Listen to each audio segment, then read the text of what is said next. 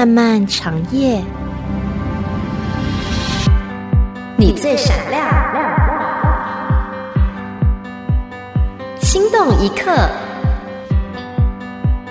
心源主持，相逢此时，相约永恒。亲爱的朋友，你好，我是星源，欢迎来到今天良友电台的心动一刻节目。今天呢，是我们人格研究室单元的时间。那么在这个单元当中呢，星源跟你分享一些高冲突类型的人格，尤其是自恋型人格，他们的特点以及我们的应对方式。目的呢，是为了能够识别和远离这样的人，让自己少受伤害，而不是为了学会给他人去贴标签儿。那么，其实不管我们是不是跟一个自恋者在一起，我们都必须承认，自恋者仿佛呢特别擅长诡辩，跟他们说话沟通令人抓狂。不管我们事先做好了多少准备，最后呢，自恋者总能够占上上风，他们总能够赢。我们也一再强调，跟自恋者的互动，你永远都只能够输。其实这就是因为自恋者呢一直都在把控着对话，但这并不说明他们一定就是关系的赢家。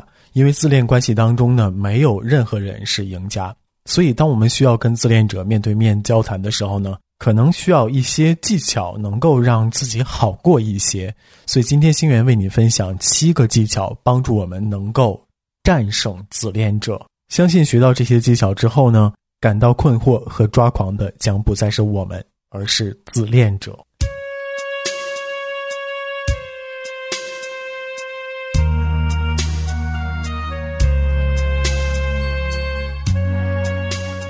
第一个技巧是限制自己跟自恋者交流。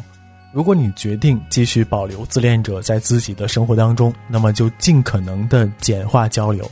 简化呢是指说那些你不得不说的事情，其他的一概不谈。不要关心他们的生活，也不要回答关于你生活的问题。如果你回答呢，尽可能让答案变得简短和宽泛，是，行，挺好的，就可以了。第二。请不要想着向自恋者复仇，跟这类人在一起呢，你最好不要跟他们搞拉锯战，因为他们永远不会停歇。当你开始想要复仇的时候呢，你就会陷入到一个恶性的循环，没完没了。你做了一些事情，然后呢，他们会报复，可能比你做的更加严重，这就会让你有再次去报复他们的动力。这就所谓的冤冤相报，没完没了。这不是一个有建设性的。如果你已经理解了自恋型人格的基本特征，这绝对可以帮助你战胜自恋者。对自恋者无视，可能是对他们最好的报复。这也就是神所教导我们的：听凭主怒，不要自己申冤。第三个办法是让自己跟自恋者保持距离，也不仅仅呢是跟自恋者保持距离，还要跟自恋者所拉拢的那些人保持距离。所有在自恋者身边的人，其实不管是什么身份，我们要记住的是，这些人当中有很多是两面派，他们可能在扮演着双重间谍，在跟你和好的时候呢，收集你的消息，然后呢再带给自恋者。所以，面对你们共同的好友，也要留点心眼儿，跟这些人的交往尽量平淡如水。如果自恋者策反了你生命当中最重要的人，那这种情况确实比较麻烦。那我们首先要放手，放手这些人真的很困难，因为他们很重要。所以呢，你肯定想把他拉回到你的阵营，但是在一切尘埃落定之前，最好的办法还是放手，随他们去。我们可以在自己逐渐疗愈，并且跟自恋者保持了一定的距离之后，再去跟他们联系。这个时候呢，开诚布公的去谈谈目前的状况，重新建立友谊，可能会容易一些。有时候不一定有用，但是呢，当时间变得长久的时候，还是有很大的几率可以跟你的旧朋友去重新建立连接的。第四个战胜自恋者的方法是不要满足他们的需求。如果你已经尽可能的跟他们切断了生活上的联系，那么他们最可能做的事情就是要找你吵架，或者呢，他们会尝试把你给重新吸引回去。如果你拒绝了回吸。很大的可能呢，是以一次争执作为尾声，因为你设置的边界让自恋者受到了自恋损伤，但我们注意不要跟他产生瓜葛。这个时候呢，他们会诱惑你，或者是刺激你。这个时候呢，你可以说一个让人不爽的金句儿。你这样想，我也很抱歉。他们可能会说一些呃挑起你情绪的话。这个时候呢，不管是好的还是坏的，一定要让自己的回复是枯燥无味的。如果他说的是好话，你可以说哇，你能这么说真是太好了。如果是坏话呢，你就说啊，你这样想，我很抱歉。总之，不要为自己辩护。记得，无论对方说什么、提起什么，都不要陷入到争执的圈套，因为你自己的辩护正是自恋者提起这个话题的原因。他们就是通过这个原因跟你产生争执。但是呢，我们比原来聪明了，我们有更好的应对自恋者的方法。记得应对他们刺激的两个金句就是：“你能这么说，真是太好了。”你如果这么想，我也很抱歉。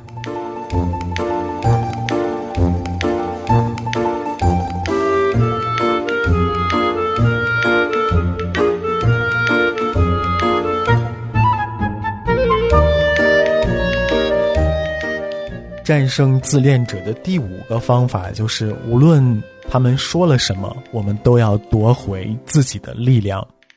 比如说呢，他们有可能说，或者是暗示你这个人很奇怪。那这个时候呢，你呢可能会想起以前自恋者的种种劣迹，然后呢，你也会想指出他们的缺点，他们做过的坏事儿。但是这样做，一定会引起新的争执。我们就又掉进了自恋者的陷阱，所以我们需要做的是表明自己的态度，无论是好的还是坏的，都对现在的自己表示满意。如果自恋者呢提出来一个你真的非常在意的缺点，这个时候，如果你想战胜自恋者，那么就要先暂时控制住局面。此时你要么说，哦。这的确是我一直在纠结的地方，但是我已经习惯了。要么呢，你直接甩给他一句“关你屁事”，不管他们何时攻击你，不管他们用来攻击你的地方是什么，哎，关你什么事儿？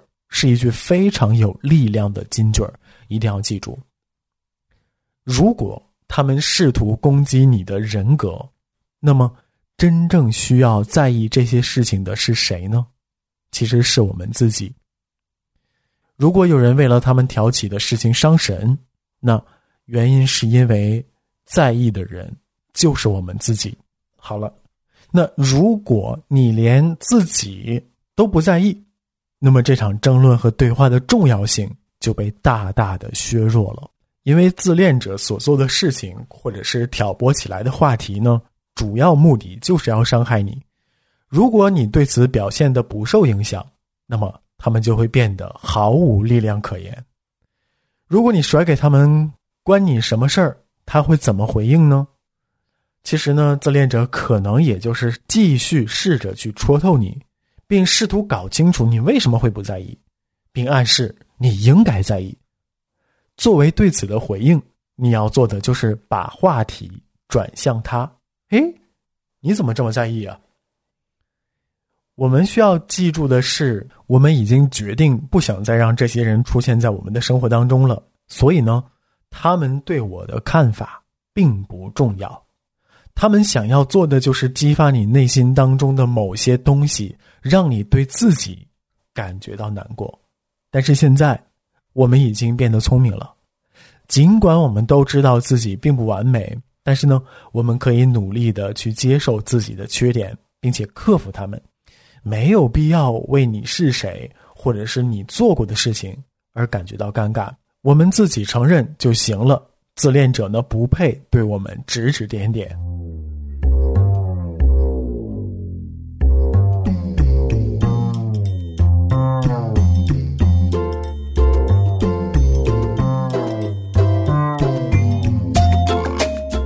好，我们继续升级。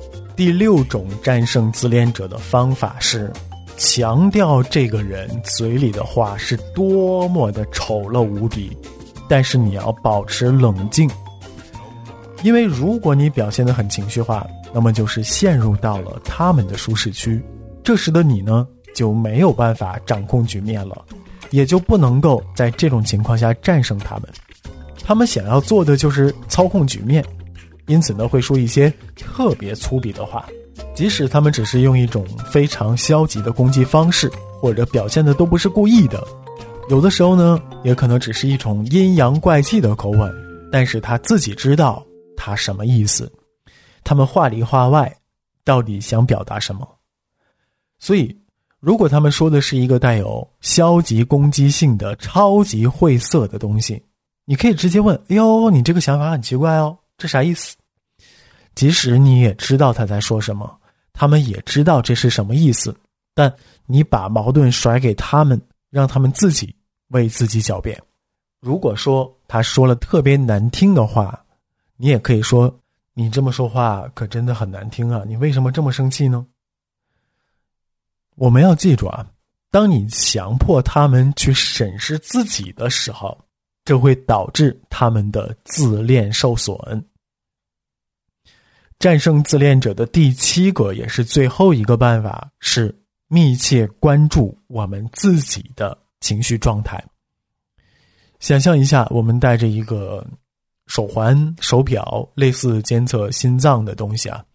每次当我们激动的时候，要么伤心，要么难过，或者是生气。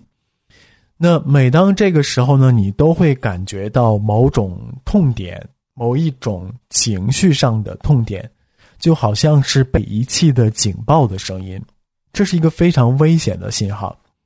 之所以危险呢，是因为你很有可能在这种情况底下做出反应。当自恋者刺激你的时候，你到底发生了什么呢？他们所做的是触发你内心的创伤。这也就是为什么想要对他们说的话做出如此严重反应的原因，因为自恋者实在是太擅长刺激人了。在那些时刻，你似乎听到了报警声，但是你一定要把注意力转移在自己身上，并且承认：“哦，我的确被这些事情刺痛了。”但是呢，你必须提醒自己，这是你自己的事情，不是自恋者的事情。要把这件事儿留给自己，远离自恋者。我们可以自己找时机去处理这些痛点，去跟神诉说，去默默的祷告。但是，情绪化的面对自恋者，并不能够改变我们当时的处境。也许呢，闹情绪的那一刻让我们感觉到很舒服，但是你却把机会又一次给了自恋者，让他去拿捏你。然后呢，又陷入到来来回回的拉锯战，你可能会控制不住的说很多想说或者是不想说的话，但这正是自恋者喜欢的局面。所以呢，请把痛点留给自己，然后默默的去解决，远离自恋者。好，那以上呢就是心源跟你分享的，在跟自恋者交往还有对话当中，能够战胜他的几种方法。我们在使用它们的时候，可能会引起自恋者的暴怒，因为他不喜欢这种感觉，不喜欢被别人占据上风。无论何种情况下，我们首先要做的是保护好自己。好，那今天的分享就到这里了，感谢你的守候收听，我们下期再见。出我属于你。求你差遣，我就跟随。你说话，就顺服。勇敢爱。